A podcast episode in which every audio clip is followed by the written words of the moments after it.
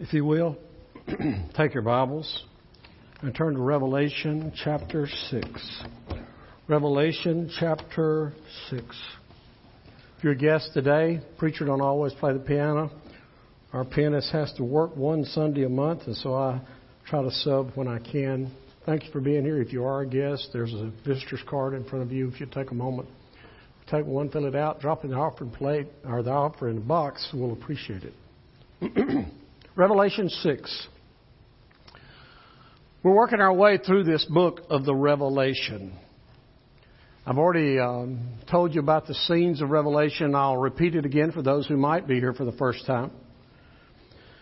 We're now in scene four. Scene one is chapter one, taking place on the Isle of Patmos, where Jesus appears to John, the beloved, and reveals himself. Scene two is chapter two and three, the seven churches that are listed in chapter two and three. It's the churches of the church age. Each church represents some church. All churches represent one of those churches.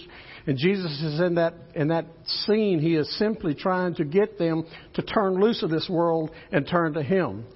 Scene three is chapter five, excuse me, four and five. In chapter 4, it opens with the open door in heaven, and we call the rapture. Come up here. And we see a lot of things in chapter uh, 4 and 5. We see the throne room. We see the one on the throne.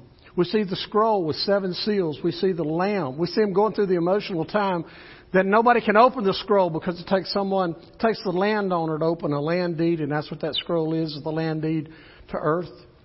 And then as Jesus steps forward and takes the scroll, we see all of heaven bowing in worship, bowing on their faces, raising their hands, lifting their voice, singing as they worship the Lamb. And then as we get into chapter 6, the judgment of God begins. I want to say this clearly because I think it escapes us sometimes. The love of God, which we're all about, and the judgment of God are what you would say symmetrical. As sweet as the love of God is, so is the depth of the judgment of God. Because you see, He has given His most precious commodity, His own Son, to buy us back. And when we reject Him, we will fall into His judgment. A lot of people have trouble with that, that, that this world is going to be judged by God Himself. He created it. He ordered it. He writes the rules for it. We have no right to rewrite the rules or to do anything else. And one day He's going to come back and judge those who have rebelled against Him and have refused His offer of salvation. Where we find ourselves in Revelation chapter 6 verse 9. Last week, chapter uh, 6 verse 1 through 8, we saw that sealed scroll and Jesus took it in His hand. If you remember, I'll put you a picture in a picture on the, on the big picture was the chaos on earth. The little picture was the calm in heaven. And we watched in heaven as he popped one, two, three, four seals last week. And we saw what happened. We saw horses come out. Judge, a white horse representing peace. A red horse representing war.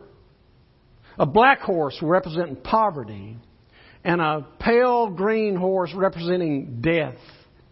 We can see it in the context of, of, of the world when the rapture occurs and millions of Christians are taken away. The world falls into chaos. A man comes on the scene to bring peace. But it's not just any peace, it's forced peace. And about uh, a little bit in there, he begins to start forcing peace on people. And if people won't accept his brand of peace, then it turns to war. He turns them against one another, and if you look back, he's given a sword, and he killed people. And then the next cell, next seal was opened. And it's that, it's that black horse of famine. Because you see, this leader who is so good, he has led the world into war, and people are dying. People are starving. The, the land itself won't produce food, uh, food, uh, food for the people. Leads to death. I've been in a funeral business and uh, emergency response enough to see and know death and understand that pale green, what that looks like. At that point, 25% of the population has now died. In today's terms, that would be about almost 2 million, between 1.5 and 2 billion people that have died on the face of the earth. It's a putrid, horrible place. So today we're going to read from 9 to the end of the chapter and we're going to look at, we're going to look at that fifth seal and that sixth seal. If you can and will, would you stand to honor the reading of God's holy word as we pick up at verse 9? it begins when he opened, and that he is none other than Jesus the Lamb himself. When he opened the fifth seal, I saw under the altar the souls of those who had been slaughtered or slain, depending on your translation, because of the word of God and the testimony they had given. They cried out with a loud voice, Lord, the one who is holy and true, how long until you judge those who live on the earth and avenge our blood? So they were each given a white robe. And they were told to rest a little while until the number would be completed of their fellow servants and their brothers and sisters who were going to be killed just as they had been. Then I saw him open the sixth seal. A violent earthquake occurred. The sun turned to black like sackcloth made of hair. The entire moon became like blood. The stars of heaven fell to the earth as a fig tree drops its unripe figs when shaken by a high wind. The sky was split apart like a scroll being rolled up, and every mountain and island was moved from its place. Then the kings of the earth, the nobles, the generals, the rich, the powerful, and every slave and free person hid in the caves and among the rocks of the mountains. And they said to the mountains and to the rocks, Fall on us and hide us from the face of the one seated on the throne and from the wrath of the Lamb. Because the great day of their wrath has come. And who is able to stand? Let's pray. Heavenly Father,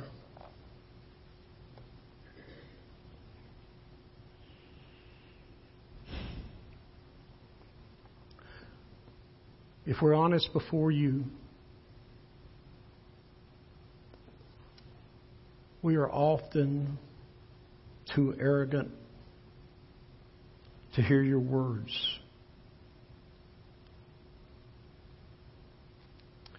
We tend to overlook the penalty for not walking with you. You've given us your best. You've given us your son. And you encourage us who's, who has actually followed your son that in the end you're on the throne. That in the end Satan will be defeated. That in the end your people will reign with you. I pray that today as we peer into your word, I pray that we will be some of the ones who will be caught away and able to stand. If there's someone here that doesn't know you in a personal way, doesn't walk with you in a personal way, may today be the day that they take their hands off their life and give it to you. In Jesus' name, amen. Thank you. you may be seated. The question asked by kings, nobles, generals, powerful, rich, every slave and every free. You see it right there in verse 15 is the one that's on the screen. And the title of the message today, Who is, who will be, who shall be able to stand? When you think about, when you look into verse 15, and you see this group of people, these are the elites. These are the people who, who believe that they're going to be good no matter what. You see, folks, it's the arrogance of mankind that causes us to reject God's grace and ultimately lead us into punishment instead of receiving God's grace, instead of receiving God's mercy, instead of receiving God's eternal life. There are people, we read them right here, among us who will receive God's judgment. When the first four seals were opened, there was judgment. Now, as we look at mankind and we look at earth, those first four seals have passed. And the world as we know it is literally destroyed. It's decimated. The people who have bought into the lie of this world, the people who continue to buy into the lie of this world, the people who have staked their lives on this world, that means you and me. That means some of us here today who have staked their lives on this world now stand neck deep in the consequences of God's judgment. Consequences are chaos and war and struggle and famine and death. I just want to pause and say, if you are placing your life, if you, your priorities are here in this world, if the emphasis of your living in life are here on this earth, one day you will regret it. Be not deceived. God is not mocked. For whatever you sow, one day you're going to reap. And I'm just going to tell you, the law of sowing and reaping is this. You will, you will reap exactly what you sow. You will reap later than you sow, and you will reap more than you sow. To place all our focus on this world is to live under a curse. It was in 1809 that Robert Southey wrote these words. It'll, it'll be familiar to you. Curses are like young chickens. They always come home to roost. This is a restatement of a passage of scriptures in Numbers. Numbers 32 says this. King James, it says, Be sure your sins will find you out. Christian Standard Version says, Be sure your sins will catch up with you.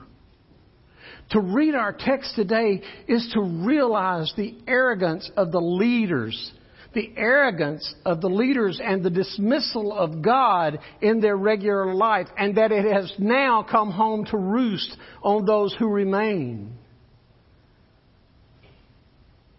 I just thinking about chickens coming home to roost. Here's what I'm going to tell you. If you think you're sinning and you're living, listen to me, teenagers, you think you're sinning. I don't know. Why, why do we always do that with teenagers? Because teenagers aren't the ones most prone to sin. We're all the most prone to sin. If you think you're getting away with your sin, let me just tell you, you're not. You're already been found out. God in heaven watches your every move, hears your every thought, your every place you go, every action you take, and He knows. He knows. I want us to, as we look at our text today, and I'm going to try to get back on it. There's so much here that just kind of oozes out. I want to describe today in two general thoughts. The first four seals, as we said, have, have, have, have happened. Those have been, he popped a seal and something happened. Seals six and seven, when he pops those seals, something happened. Five is a little bit different. Because when that seal pops, instead of something being unleashed on the earth, we see something. So let's outline it this way. I want you, first of all, to see the sacrifice of the saints. The sacrifice of the saints. We look here and we read about the fifth seal, and always, and what, we, what happens is that we see under the altar the souls of those who had been slain or slaughtered, slaughtered because of the word of God, and watch this, because of their testimony. Under the altar. Under the altar. Now, most of you know from Sunday school that the tabernacle on earth that we find over in Exodus and Leviticus is a caricature of the worship in the throne room. It's kind of a facsimile, and and in the temple, excuse me, in the tabernacle, it was a brazen altar where the animals were sacrificed. And the way it was designed is that when they sacrificed the animals, literally the blood would run, run off the foot, symbolizing that this animal had been sacrificed for a person who offered it. And here's our picture in our scripture. We see the souls of those under the altar. They have already been poured out for the Lord. These are the ones that are likely have been saved during the after the rapture, during the first part of the tribulation. These are the ones who have given their all. They can't stand before him now because they have fallen and been killed for him. You see, Jesus had given his life for them. Now they gave his, their life for him. They are under the altar because now they are under the providential hand of God. So, see a couple of things about these. Uh, before, before I move forward, I'll just tell you, gener- generally speaking, it's accepted that those who are saved after the rapture will likely have their head cut off for no other reason than their faith. I want you to see three things. First thing, see their pain. See their pain.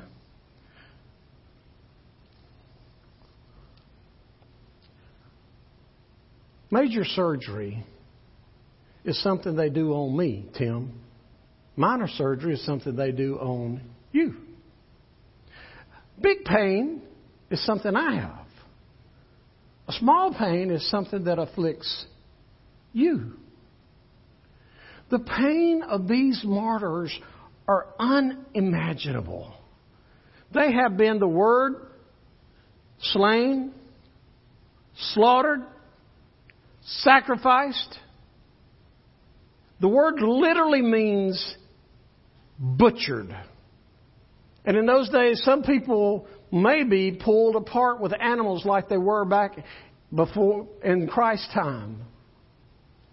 I'm going to just say this again. Although some people can be saved, I said it last week. If you're not saved now, chances are you're not going to receive Jesus in in the uh, after the uh, tribulation because Thessalonians tells us that God sends a big delusion.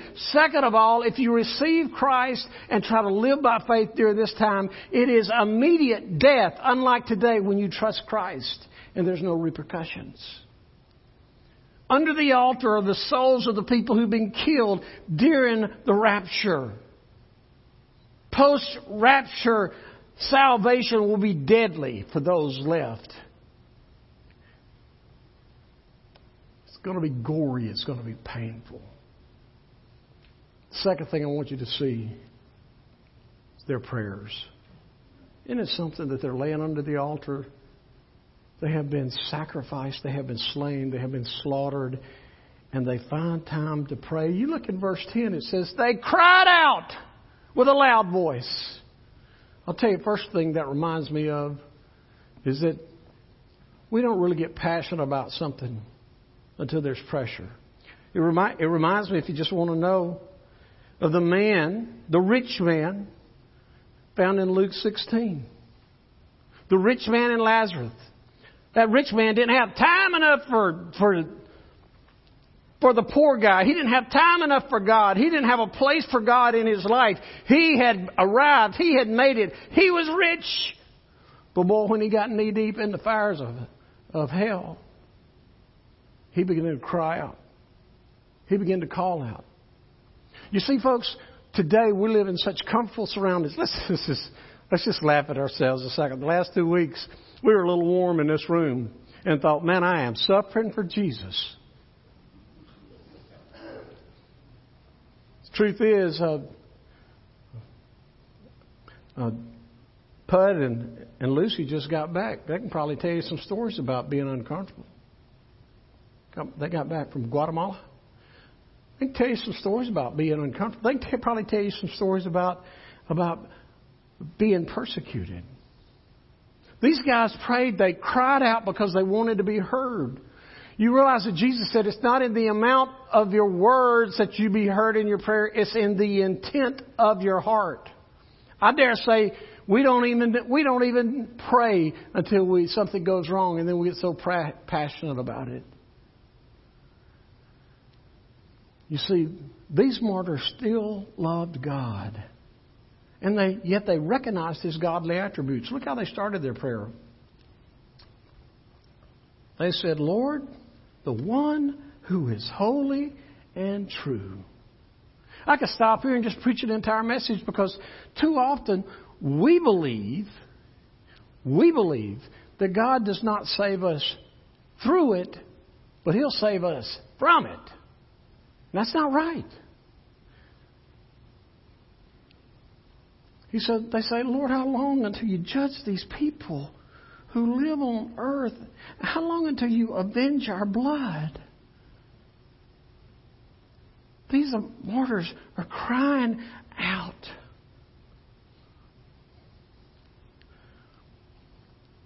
Matthew 24, Jesus says, they will hand you over to be persecuted.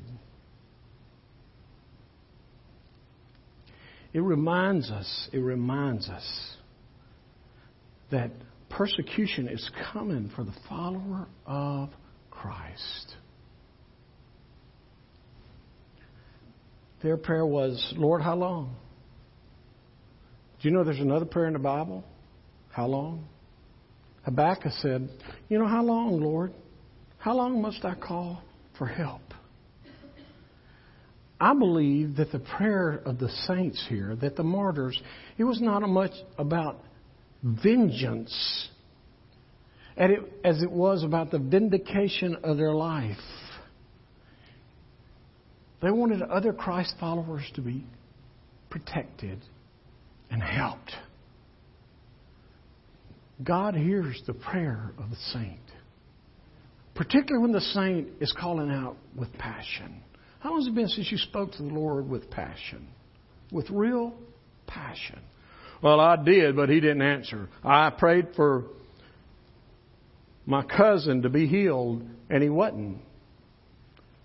Well, let's investigate that. He wasn't healed the way you prayed for him to be healed.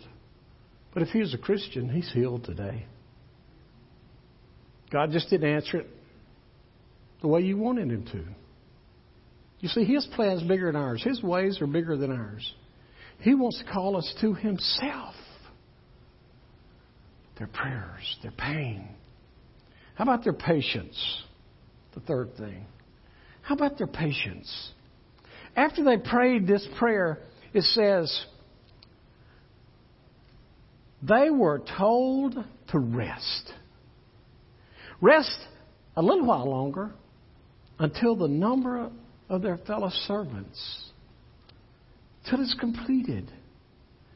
The martyrs are given also a white robe. Have you ever thought about that? Why are they given a white robe? I suggest two reasons for you. Number one is because it indicated the purity of their life, because their life had, had been uh, saved. they they've been saved by the blood of Jesus, and their black soul had been through the blood, the red blood of Jesus, and washed as white as snow. Is that an easy mathematical uh, formula for everybody?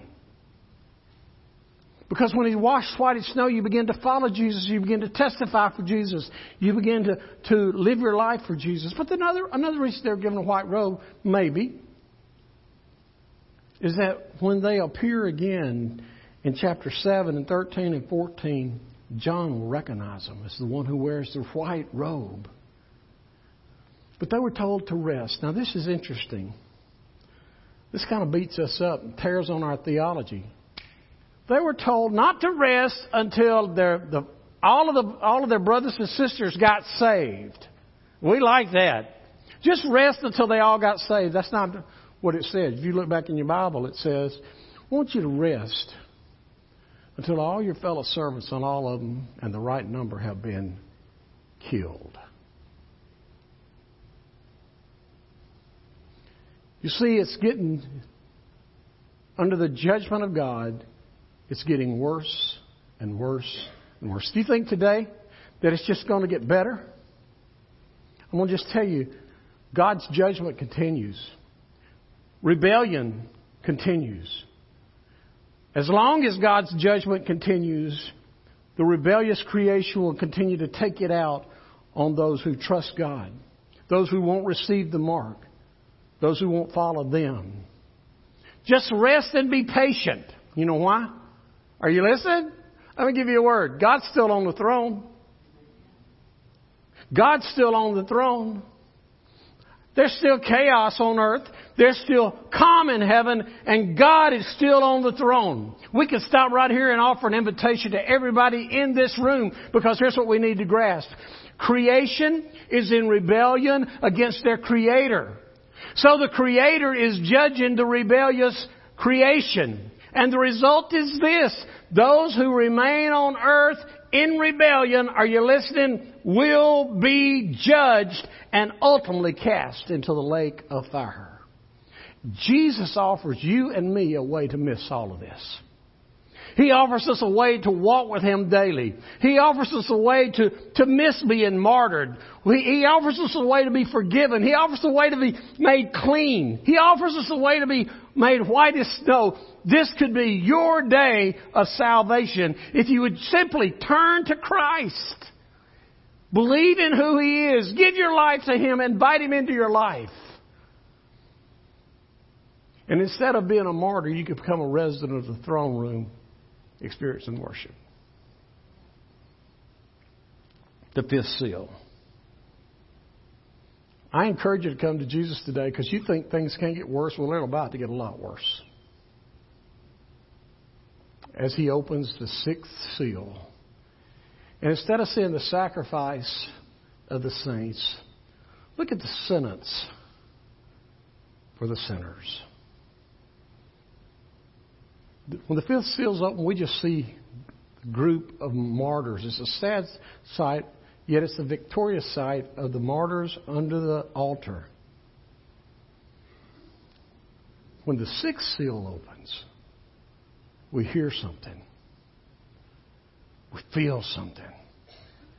And then we see something. And things begin to take a downturn worse. He opened the sixth seal. Violent earthquake occurs. Sun turned to black like sackcloth made of the uh, made of hair. The entire moon became like blood. The stars of heaven fall to the earth as the fig tree drops its unripe figs when shaken by a high wind. Sky splits apart like a scroll, and every mountain and island was being moved from its place. Just to get your hands on it, let me offer you three thoughts here. The first thing that I see when I read this is divine destruction. Divine destruction. Look at the happenings. I just read them. A violent earthquake. The sun turns black. The moon turns red. The stars fall from the sky. The sky splits, splits apart. And land masses are relocated. You see, the, the truth is, can you, I, I ask you, can you just imagine that scene? In less than three and a half years, millions of people have disappeared. The world systems have broken down. And the world came to the conclusion, okay, we're going to get, the world has come to the conclusion if we just get the right leader and do it the right way, everything will be okay. And I'm just going to tell y'all something. You know what the truth is? That mindset is still, is already here on planet Earth. If we can get the right leaders and do the right things and make the right decisions, everything will be okay. You see, what, what, what prompts that mindset is that there are people who think, listen, they think mankind is basically good. And they think if they get the right leader, the right policy, the right direction, the right personnel, it'll all be good. Here's what they don't know, and we know mankind is at his very roots sinful, selfish, and self centered. And left to our own, we will destroy planet Earth.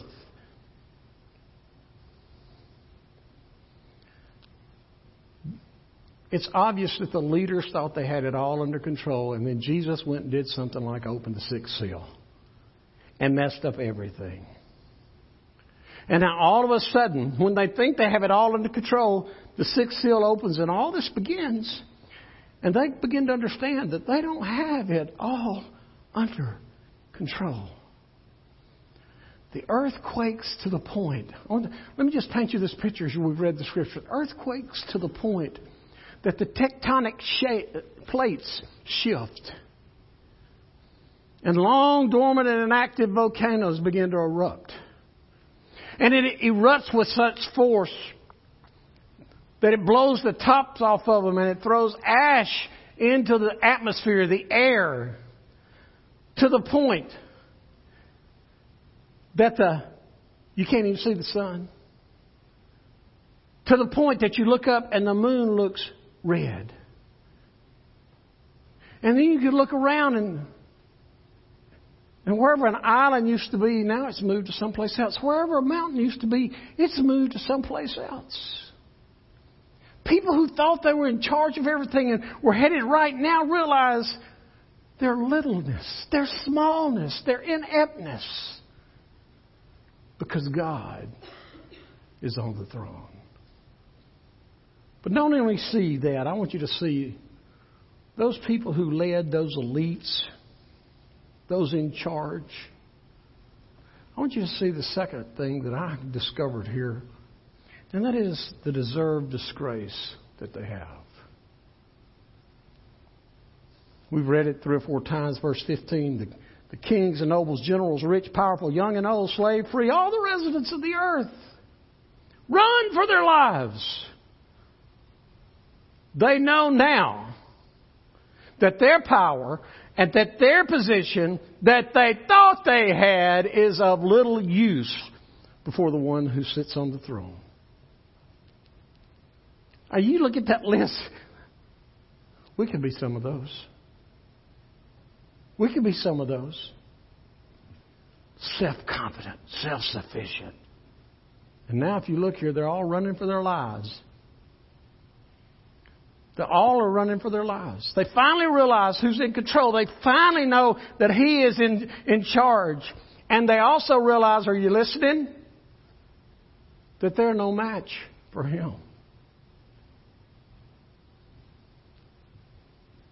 They've fallen into disgrace because their pride has been such a driving force. And they're such disgrace that they are running and hiding. They failed. For it's a failure. It's a failure to them to recognize who God is.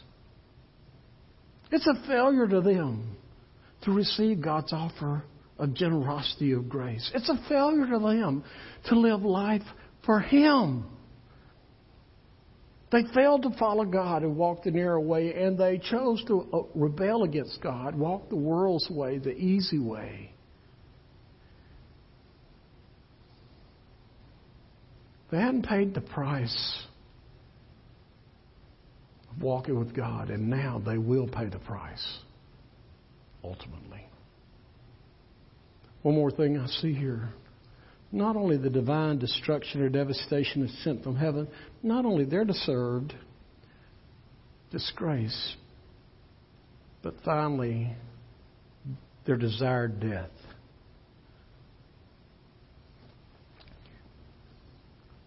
when I put all these facts out here, we read them in the Bible, it would be logical. Are you listening? It would be logical for this crowd who has ruled during the crisis, who has shown arrogance before God, it would be it would be logical when you read this that now they know who is in charge. It would be logical for them to now cry out to God and ask for mercy, ask for salvation, ask for, for what he has to offer because they know who's doing this. But listen, their hearts are so hardened that they prefer death to salvation.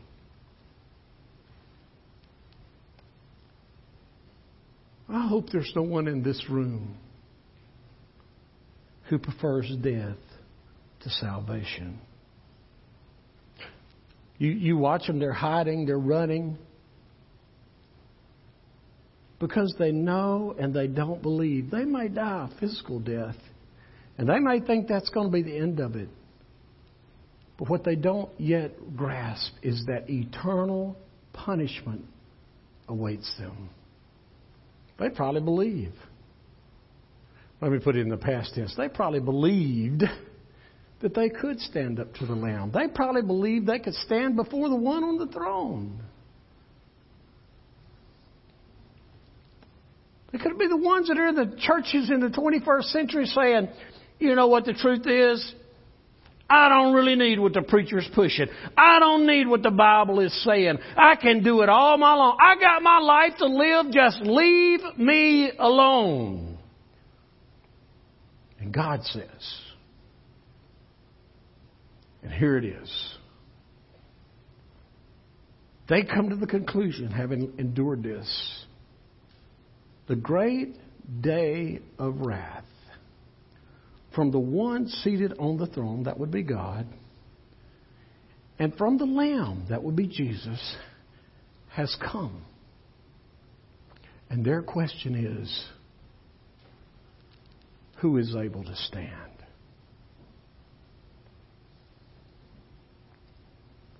And the answer to that question today is, brothers and sisters, nobody. No one who's thumbed their nose at a true walk with Jesus will be able to stand. No one who tells Jesus no will be able to stand. No one who's only given Jesus a casual look will be able to stand. No one who has said yes at an altar but said no in the world to Jesus will be able to stand.